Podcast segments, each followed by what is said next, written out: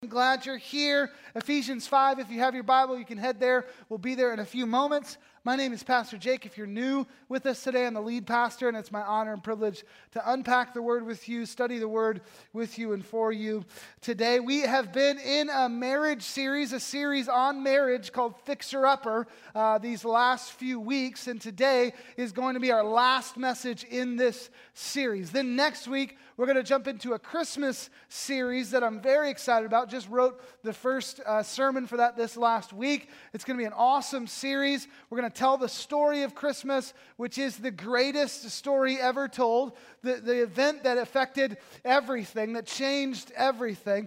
Eh, but a story like that takes some time to unpack. And so we're going to use four Sundays to unpack that and look at it from four different vantage points. We're going to look at it from the vantage point of the prophets, the shepherds, the wise men, and the angels. And so I'm excited about that series. Don't miss a Great time, great season to be inviting your neighbors and your friends and your family to church uh, as we celebrate Christmas together. But the, the idea of this series, Fixer Upper, uh, is pretty simple. With home ownership, uh, we know that every house is eventually a fixer upper, right? No matter if you build it or you buy it, every house ends up being a fixer upper. We're going to have to maintain things and replace things and repair things and, and deal with storms and the problems they cause. Just like every house is a fixer upper, the premise of this message series is that every marriage is also a fixer upper. Every single one. There are no easy relationships. There is no magical soulmate out there who you will not fight with or you will not struggle with. You won't find that person. They do not ex- exist. There, excuse me. there is no greener grass out there. Um, there's no such thing. And so every marriage is a fixer upper. And in this series, we've talked about how we need to uh, make sure that our foundation in our marriage is solid, right? And we, we talked in week one about accepting Jesus Christ as the cornerstone, the foundation of our lives and of our marriage. And then in week two, we talked about how we need to learn how to weather storms, specifically, how to weather the storms from inside our marriage, inside ourselves, how to resolve conflict that comes up that way. Last week, week three, we talked about this idea that your marriage will go through different seasons. Specifically, we talked about how uh, our kids will affect the seasons of our marriage, right? Pre kids, kids, and post kids, basically. But you'll be married, if you, if you make it to the end, you'll be married about, you know, 60 something years, and 60 something percent of that. Uh, will be without kids. And so you need to be sowing in this season what you want to grow in that next season. You remember that? So that was last week. Um, and this week, though, I want to talk to you about the idea of building this marriage to last. Building your marriage to last. Building this house of your marriage to last. And like in week two, some of what I'm going to talk about today comes from one of my favorite books on marriage. It's called Mingling of Souls by Matt Chandler. I threw some out at you, I think, in week two. I don't have any more to give you today, but you can grab it on Amazon or whatever. It's a great book. Goes through dating, being engaged, marriage. It's great for even parents with teens or grandparents with teens or something like that uh, to go through with their kids. Awesome book for you to get. But I don't think that any of us gets married with an expiration date in mind. I don't think on the wedding day, when we're standing in front of all these people and the pastor is saying the vows and he's, he's saying, he's asking us, do you take this person to be your lawfully wedded husband or wife in sickness and in health, richer or for poor? I said that backwards, till death do you part. I don't think any of us are going, hmm, I can do six years. I can probably do six years, Pastor. I think six years is what I can do. I can do the richer and the health, healthier part, and I could probably make it a decade if I'm being honest. I, mean, I think I can make it a decade. Nobody's, nobody's doing that, right? Nobody is entering into their marriage with an expiration date in mind. Everybody is in it for the long haul, going for the long haul. Like, like no one buys a house planning to let it fall apart. Nobody wants their marriage to fall apart either. So, how do we build this thing to last? How do we make it to the end? Till death do us part. How do we build this thing to last? That's our question for today. But listen to me clearly. Ultimately, the answer to that question is Jesus Christ. You cannot build your marriage to last without Jesus Christ at the center. So I want you to hear that first. That's why we spent the first sermon in this series saying that Jesus Christ is the cornerstone and the foundation of your marriage. And so that's really ultimately the answer. So don't miss that. Don't hear this out of context today. But what are some specific things that His Word teaches us that will help us in this? Mark 10 9, it'll be on the screen in a minute, but in Mark 10, Jesus fields a question from the Pharisees Is it lawful for a man to divorce his wife? And a couple weeks ago, a few weeks ago, in our Red Letters series, I took on the topic of divorce specifically. The whole sermon was about divorce. It was like the happiest Sunday we've ever had. And so that was exciting.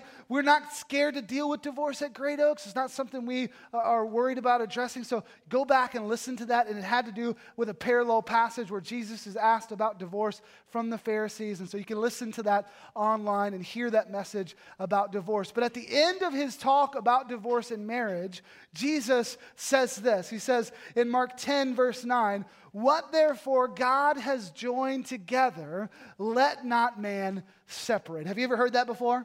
You may have heard the King James Version at the end of a wedding or during a wedding. What therefore God has joined together, let not man put asunder. But we don't say put asunder, so we switched it to separate. Let not man separate. So I want to say this just to kind of give us a springboard and get us going today. God is not the one separating what he joined together. That's on us. God is not the one separating what he has joined together. That's on us. This is important because a lot of us want to blame God for our failed marriages, for our loneliness, for our the, the fact that our marriage just isn't going the way that we thought it should go or would go. It's falling apart. Like, God, why have you done this to me? Why did you make me marry this person? Why can't you give me somebody better? Why can't you give me somebody more godly, a more godly husband? God, why did you make me marry this woman? Why'd you give me this woman? Why didn't you give me another one? God isn't to blame for these things. We are. Our sin, our selfishness, our foolishness, our refusal to listen to Him, to His wisdom and His guidance about marriage, that's what has caused these problems in marriage. But that doesn't feel good, right? So we don't want to own up to that. We'd rather blame God or, or this impersonal cosmic force called love. We say things like, well, I can't help it. I just, fell out of love with her. Like it's something you just kind of stumble out of, right? Whoops, I fell out of love. Whoop, fell back in. Everything's fine, fell out again. Oh gosh, it's a bad day. I fell out of love with you. I, can't, I just fell out of love with my wife. I just don't feel love for him anymore. Or on the other side, I can't help that I love this person. We just fell into love. It doesn't matter that I'm already married. It's this impersonal force. We just don't want to take the blame. It's just a cop out, it's just the easy way out. It's much harder to admit the truth that this house didn't come crashing down on its own, that we let it fall apart, that we pulled it down on top of our heads.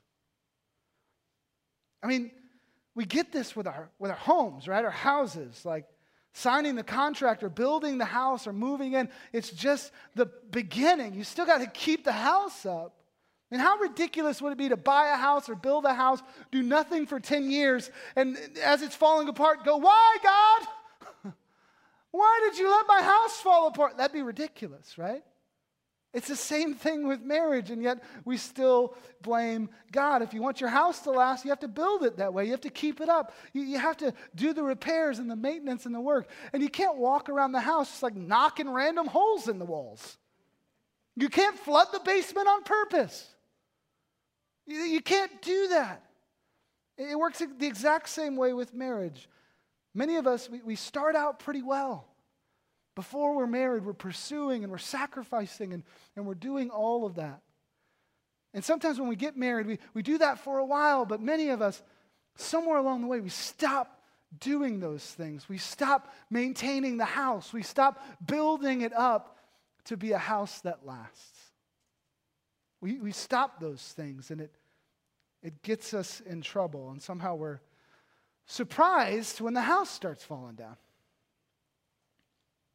So I'm going to give you some, some things to do today. And you can think of these things as, as load bearing walls in a house that's built to last. Things you got to keep doing. Things that if you remove, the house will probably fall down. And we could talk about a million different things, maybe not a million, but a thousand different things having to do with marriage and how to build it to last. But today I'm going to give you two things two things for men, two things for women. Uh, we're going to do one kind of foundational thing for each and one kind of smaller uh, thing. And obviously, you can apply these. If you're a woman, you can apply the, the one to men and vice versa. But, but these are some things to discuss together and see how they play out in your relationship. Now, before I get, get, give you these, before I give you these things to do, let me just kind of uh, lay a ground rule or two. Um, during today's message, no elbowing your spouse. Don't elbow your spouse and say something like, write that down. Don't do that, okay? Don't, we're not to do that. Don't, when you get in the minivan, you are not allowed to fight about this message. You are not allowed to argue. You are not allowed to get into the minivan and go, Did you hear what he said? You, you need to be better at that.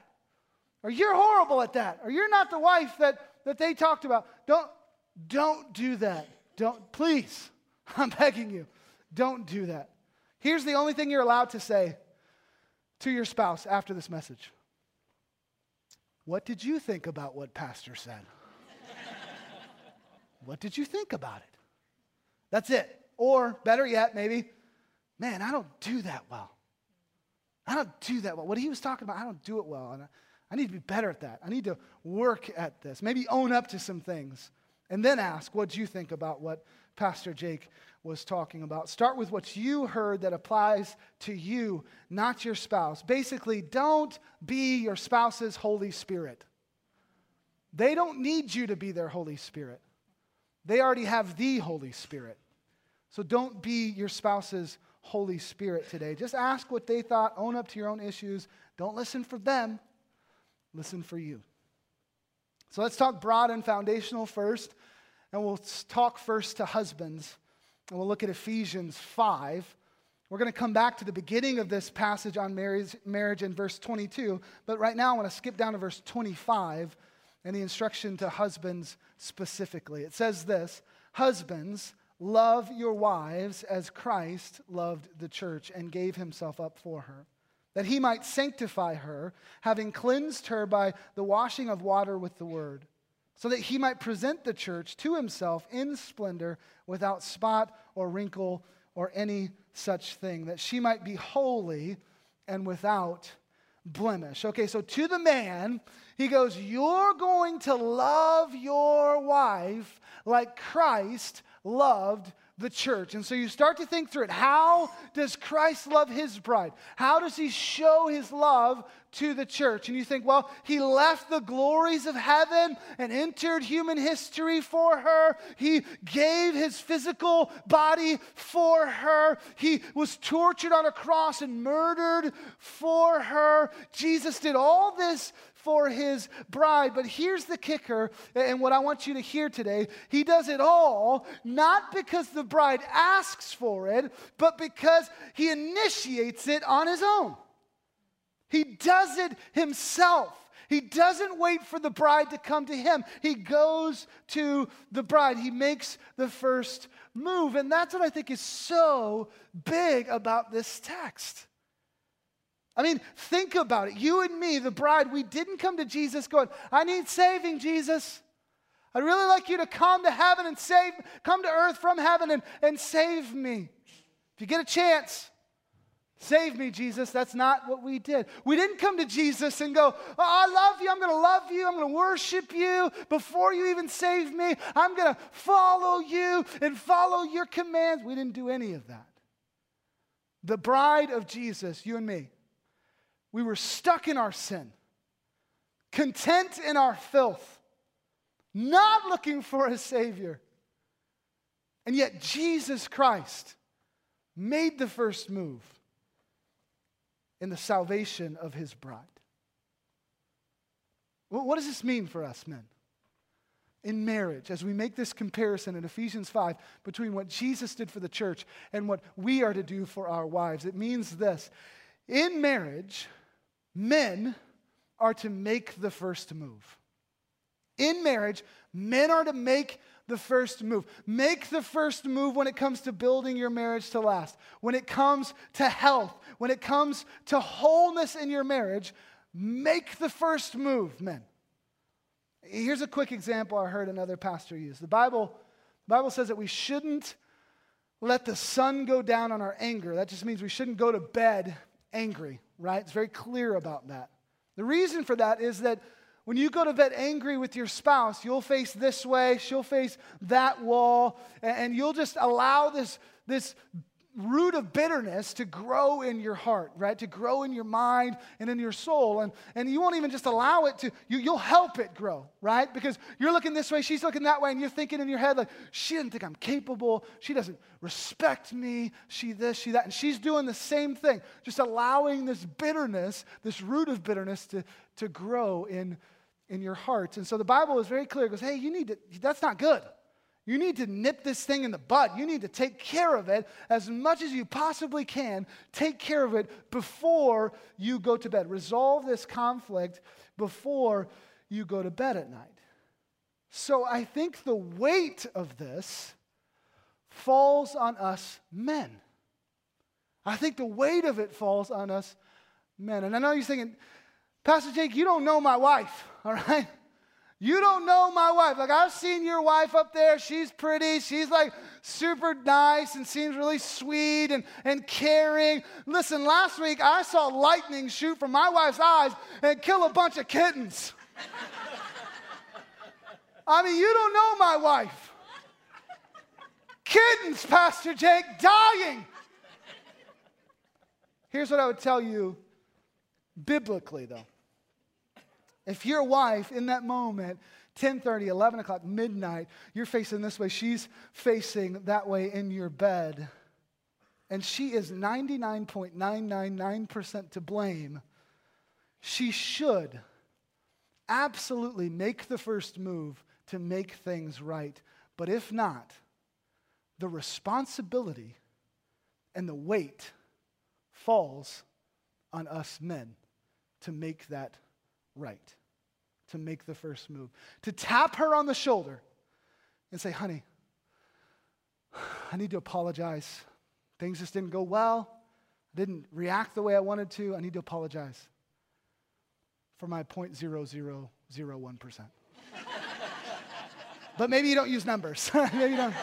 Maybe, don't, maybe it'll go better for you if you don't use numbers. But you, you say, you say Erin, uh, your wife's name, not my wife's name. You say their name, and you say, this thing is, it didn't go well. I'm so, I need to apologize for my part in this. I didn't say what, what I wanted to. I said what I didn't mean. I, I'm here till the end. I'm not going anywhere. I love you so much. I'm sorry. I need to apologize for that.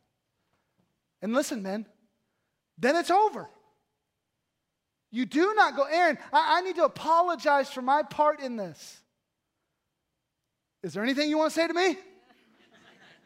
Because I thought you might have something you want to say to me. No? I take it back then, right? That's not the way it should work. The initiative is on me to be the peacemaker in my home. Listen, men, to fight for our wife's wholeness, to fight for her health, to fight for it. Listen, like Jesus did for me like Jesus did for me, even if I'm 99.999% innocent in the conflict. Husbands, you want to build this thing to last all the way to the end? You want to make it through the 50th anniversary? Then you're going to have to make the first move in all things. That's the weight, the responsibility that's on the man, the husband in this marriage. It means that that's what it means to love your wife just like Christ loved the church and gave himself up for her. Make the first move. Jesus made the first move. And aren't you glad he did? I mean, aren't you glad? Yeah. All right, well, here's, here's what I want to do next. I, I don't know if you noticed, but I'm a dude. And I, that means I'm not a wife.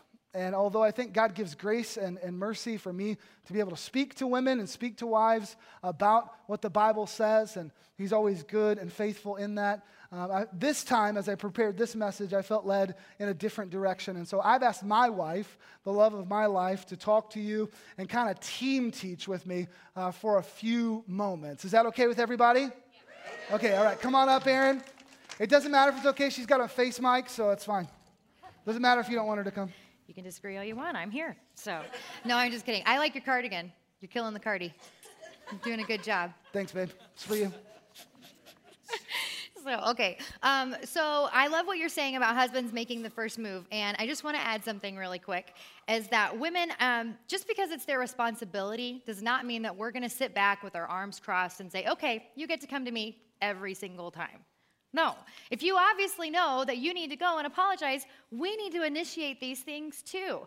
While it is their responsibility and it's the it, it, goes to the weight of the man to do this, we have got to work together. Even when we the wives are in the wrong, stuck in our pride and our sin, we have to make sure that we're carrying this burden with our husbands because I think there's a difference between initiating and leading. Uh, our kids have got to see our husbands leading our family, but it's way easier and more ideal if we're both open to initiating those things. Um, so, all right, ladies, Pastor Jake gave us a foundational principle for our husbands. So let's look at Ephesians 5, verse 22. Wives, submit to your own husbands as to the Lord, for the husband is the head of the house, even as Christ is the head of the church, his body, and is himself its Savior. Now, as the church submits to Christ, so also wives should submit in everything to their husbands. So, I think it's interesting that the Bible talks to wives first and then to the husbands. And I think that might be because it's impossible to lead someone if they don't want to follow, right? If we've already decided in our hearts that we don't want to follow our husband, nothing is going to work. This is not going to work. And so um, I think it's really huge, but that's not even the foundational principle I wanted to talk to you about. Uh, the idea of submitting to your husband's lead is uh, something that would take way longer to go over, and it's not even something that would be my place to do it. But I'm going to assume that you ladies, like me, want your husband to lead your, your marriage, right? Right? Anybody? Mm-hmm. Oh, gosh. we probably should start over. You have to you have to ask them twice. You have to ask them twice. Just say That's wives, the trick. Okay. Do you want Wives, do you want your husband to lead your marriage like I want my husband to lead our marriage? Oh, that was so much better. Okay, better. good. So you gotta All right. give him a shot. So yeah. second time is the charm. All right. So um, you know, with that in mind, the the thing that I feel like is one of the most effective tools to do this that you can put in your fixer-upper tool belt. I asked him if I could wear a tool belt, and he said no. But I just thought that would really like you know. Lies. I'm just kidding. Anyways, okay, so the tool for your fixer upper tool belt would be um, your words. It would be um, for you to use your words to build your husband up, not to tear him down. Um, so, whether your husband admits it or not, your words have a huge impact on him. They have such a big play, they play such a big part in your marriage and in your life. Your words can either build him up and help him be what God and you want him to be, or they can tear him down and destroy and work against yourself in that way. So, have you ever noticed what Proverbs says about wives? Let's look at Proverbs 12 4. You can turn there real quick. An excellent wife is the crown of her husband, but she who brings shame is like rottenness in his bones rottenness in his bones. So there's a type of wife, there's a type of woman that is the crown in all that your hus- that the husband accomplishes and in all the things that he does. But there's another type of wife, the kind who like a disease eats away at her man's ability to be what God wants him to be, tearing him down, attacking him, and whittling away at any opportunity that she gets. And Proverbs is not kind to this woman. It says that it would be better for a man to live on his roof than to live with a woman like this. It would be better for a man to die in the desert. Die in the desert, a long, slow, painful death. It would be better for him to do that than to live with a woman like this, a quarrelsome wife, it says. Loving a woman like this is like trying to hold on to oil. Loving a woman like this is like trying to stop the wind. It seems impossible. And I think some of us are making it unbelievably difficult for our husband to be what we want him to be. We, may, we take his chances away from him. And then what I found is that these women tend to be really verbal in, in constantly talking about the fact that he, has, he lacks the ability to be a man. They are continually tearing him down. And it just doesn't make any sense. So just check your own heart and check your life. Which wife are you in Proverbs? Hear what I'm trying to say. Our words matter, they are so important to our husbands. So we have incredible power power to build him up and to make things make things great and amazing and we also have power to tear it down so choose to build up so back to you good looking oh, thank you thanks babe thank you i lost my place because she called me good looking oh man this got me this got made me, made me lose my place there. Uh, thank you, Erin. Appreciate that. So, uh, husbands, make the first move, and wives, use your words to build your husbands up instead of uh, tearing them down. That's our two kind of fi- foundational things for you to discuss this week as you try to talk about building a marriage that lasts. Now, we'll give you two kind of smaller ones, still important, uh, but not as foundational. So, for the men, here's your second one uh, it is pay attention. Pay attention. Seems easy, but we're bad at it, right? So pay attention. Pay attention. Your wife is probably telling you every single thing you need to know in order to build your marriage to last through the 50th anniversary. You just have to pay attention. You just have to listen to her. When she's telling you something about her day, something she desires, something that she's going through, her hopes, her wants, pay attention. Knowing your wife is a lifelong process. If you think that you already know her completely, you are wrong. It is a lifelong process to know your wife deeply. When she's talking to you about those things, take notes. Like literally. Like step around the corner when she's not looking and type something into your phone. like take notes so you remember this. And I'm not just talking about the three times a year, right? Birthday, anniversary, and Valentine's Day. I'm not talking about that. I'm talking about beyond that, more than that. And I'm not just talking about material things, although I think that that's part of this for sure. Like, you know how sometimes you kind of wake up from a dream and you're all of a sudden like in the middle of the hell that is walking through the mall store by store with your wife? And you kind of go like, how did I get here? Like, did I black out or what? I thought she said we were going to, out to eat, but she tricked me again, all right? And so you're walking through the mall and she's shopping or looking at things. This is a great time for you to listen and pay attention and hear what she's saying because she's saying things like, this is don't you think this is cute or i need i think i need a new one of these or what do you think about this she's telling you everything you need to know to strengthen the house to show her you love her. Because as you're walking around, she, she's sharing those things with you. So pay attention. She, she's giving you all the clues you need. She wants to be known by you, men. So take notes.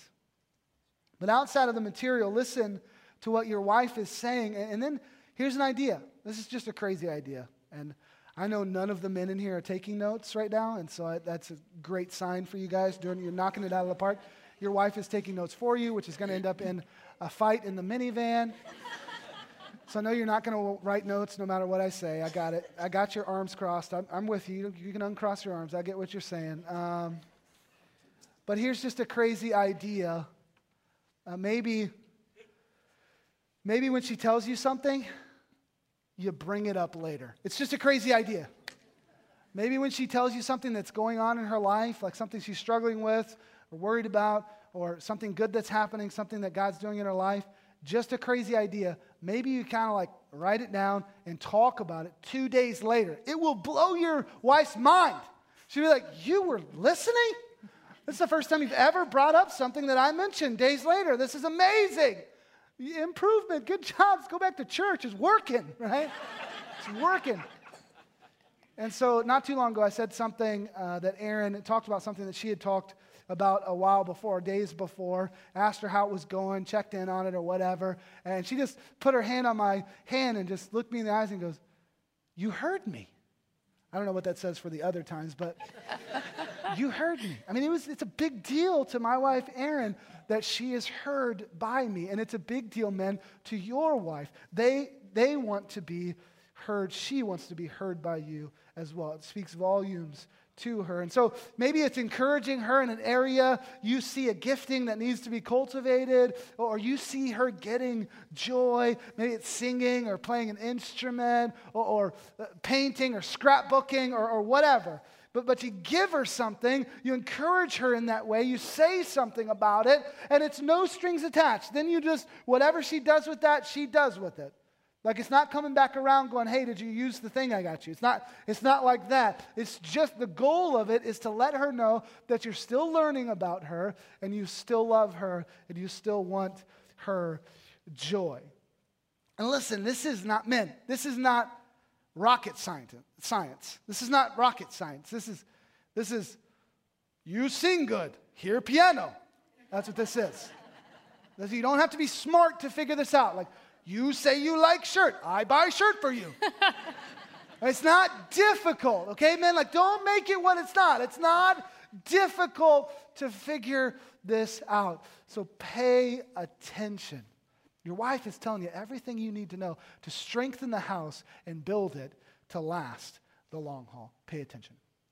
Erin, what's yours for the women? All right. Mine is really quick and really, it's very specific to wives. Um, obviously. uh, so we already talked about using our words to build up our husbands. Um, and here's your little one it is don't stop flirting with your husband, that is. Uh, don't stop initiating affection. Don't make him be the one that's always doing that, that's always having to start that. And I'm not just talking about physical intimacy here. I'm talking about throughout the day. I'm talking about holding hands or hugs or slaps on the behind when no one's around or when they are you know it's up to you but um, but it's talking about saying things like when he comes down ready for work you can say wow look at that stud or you know maybe calling him texting him throughout the day letting him know that you're thinking about him um, leaving him a note and a cookie in his car or you know kale if that's your thing whatever you know something that'll speak to him that you're thinking about him and that you care uh, a smile and a kiss, um, talking about giving him something to think about as he goes to work, and then something to look forward to when he comes home. So don't stop flirting. Now that you're married, or even because you've been married 10 years, 20 years, 40, um, don't stop flirting. And so I said that I'm not just talking about physical intimacy, but I'm not not talking about it either. Um, be available in that way too. Offer it. I, I think that too many women use it as a reward for good behavior. And that's kind of the message that we get from TV, movies, and society is that um, we have to make him work for it, or I'll only give him what he wants if he helps me around the house. Um, and you'll need to decide for yourself in your marriage, but I don't really think that's a very healthy way to do things. So mm, some wives will say, well, he needs to know that he has to do this and be this and make sure to get me this before I'm going to be what he wants me to be in bed. But isn't that backwards? I mean, why do our husbands have to do all these things in order to get rewarded with intimacy? Don't you think it works the opposite way? That as we meet his needs and show our unconditional love for him in that way, it will help him be the husband God wants him to be? Years ago, when we had this conversation together as a family, it was like, for me. We didn't, I, include, we didn't include our kids in that, but. Sorry. Yeah, that would be just awkward. us two. This is why I don't preach much. Um, so, no, but it was like mind blowing to me because, wives, as you see the full trash can and you wish that somebody else would take it out when it's full and overflowing, and you don't want to do that every time, which, by the way, he did three times this week. He is he's really noticing. But um, Thank you. You know, Thank just as we as we want that, um, and as much as you want him to say, you know what, you need to get your girlfriends together on Thursday, and I'll take the kids, and you guys go out and have a good time. Or to the women's event next week, husbands, hint, hint. Um, or bringing home flowers on his way from work or things like that. That is how he desires physical intimacy. I know, all of you are just like, what? so, but really, it's a very different perspective. And so it's really important for us to see that. Our society and our own selfishness has taught us from early on that our needs need to be met first before we will think about what somebody else wants. But that's not the way of Christ. That's not how it is. Marriage was not made to complete you. Your husband is not here to complete you. Marriage is not for you to get something. Marriage is for you to give first. It's to give God glory and to draw attention to how Jesus loves us and sacrifices for us. The kind of love that we're talking about is constant, and it can't be taken away based on behavior. So, this may not be the biggest load bearing wall in the, in the marriage that you're building to last, but I think it's a really important one. So, wives, don't stop flirting with your husbands. Awesome. Thanks, babe. Hey, you want to go to lunch later? Yeah. All right, let's do it. Chick fil a. Chick-fil-A's closed. Oh, we have coupons. Um, can we give it up for Erin? Thank you for sharing, Erin. Appreciate that. Husbands, make the first move. Pay attention. Wives, use your words to build up your husbands, not tear them down. And then don't stop flirting. Obviously, there are a thousand other things we could talk about, and I hope you hear this message specifically in the context of the other three messages in this series, but we just don't have time to get into everything today. But Hebrews 12 says this Let us also lay aside every weight and sin which clings so closely, and let us run with endurance the race set before us, looking to Jesus. Run the race with endurance. Not run the race with speed. We're not talking short term, we're talking long term here. Run the race with endurance, not to finish first, but to finish well. Run this race to finish well. Build a house that lasts. I don't know about you, but I so want to finish well when it comes to my marriage. I want to build a house that lasts the long haul. I want to finish well. Starting well is a good thing, but I want to finish well. Signing the contract on the house is exciting, it's a big deal. But it's only the beginning of building a house, maintaining a house that will last the long haul. The wedding day, it's exciting, it's fun, it's a big day when you make those vows, but it's just the beginning. I want to build my marriage to last. Have you ever seen an elderly couple out and about, maybe at a restaurant or a park, and, and they're just tender to each other, just talking tenderly to each other, maybe holding hands, something like that? When you see that, aren't you moved by that? I mean, doesn't that just move you when you see that? Maybe he's opening the door for her and waiting for her, or she's reading the menu to him because his eyesight has gone. Or you notice how sync, in sync they are and as they walk or as they talk together. No matter what season you're in or what stage of life you're in, there's always a race to be run. There's always the pursuit, there's always work to be done to keep that house strong. Listen, beloved. Don't let your mind drift in the autopilot and act like because you're already married or because you've been married 10 years or more, that everything will just work itself out. Do not do that. Don't think, well, I'll worry about that when I get to my 80s. No, this is how you get to your 80s with the one you're married to right now. You pursue, you play the long game. Just like a house, every marriage is a fixer upper. Every marriage has problems, every marriage has issues. All of us are learning and growing in our marriages. So the question is will you take the time and the purposeful action to build your marriage in a way that will last till the end?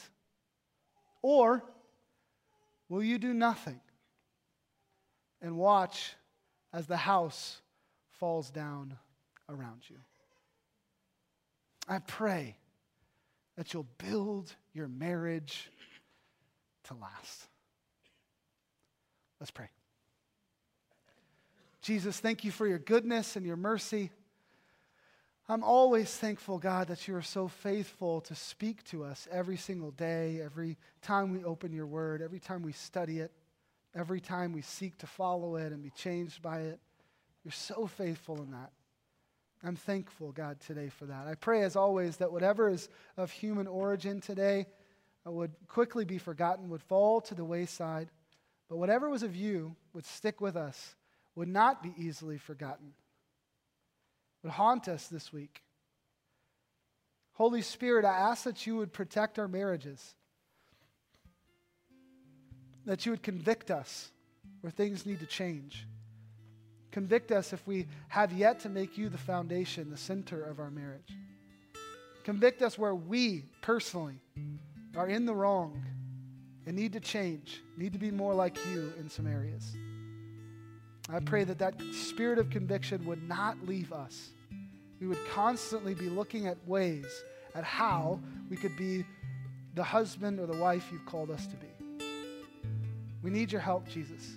And I pray for those in this room who have yet to give their lives over to you completely. As we studied in Ephesians 5, the idea that marriage is a picture of what you did for us on the cross, Jesus. I pray that as we studied that and looked at that, that a seed was planted and that that seed of the gospel would find good soil today and would take root. That they, these people who have yet to give their lives over to you completely, would do that right now, would be moved to do that right now because of the great sacrifice you paid for us because you went all the way. You didn't wait for us to ask for your help. You didn't wait for us to fix ourselves up before we, you saved us, but you made the first move. I pray that that moves everyone in this room who has yet to give their lives over to Jesus to do so today, to make that decision, to be transformed. We love you, Jesus. We give all of this into your hands and we trust you with it. In your holy and precious name that I pray. Everybody said, Amen. Why don't you stand with me? If your spouse is in the room, you need to move around or move kids around or something to get next to them, get next to them, hold their hand, put your arm around them as I say this prayer over our marriages, this last kind of fixer upper prayer over our marriages. Here it is. May we always have the long view in mind. Husbands, may we lead sacrificially like Jesus leads us. Wives, may you work hard to build your husband up into everything God wants him to be. And what therefore God has joined together, let not man separate. God bless you. Thank you so much for coming today and being a part of our Fixer Upper series. As always, I encourage you to talk this over with your life group. Stop at Connection Central on your way out if you're not in a life group. And my challenge to you is to not let this stop with you. Just like you have been helped to take your next step towards God and towards each other in marriage, so go out and help others do the same. Open the Bible this week with somebody, family, friends, neighbors. Talk about Ephesians 5. Talk about God's great love for us and his design for marriage. Be Jesus followers who make and disciple other Jesus followers. God bless. We'll See you next week as we start our Christmas Vantage Point series.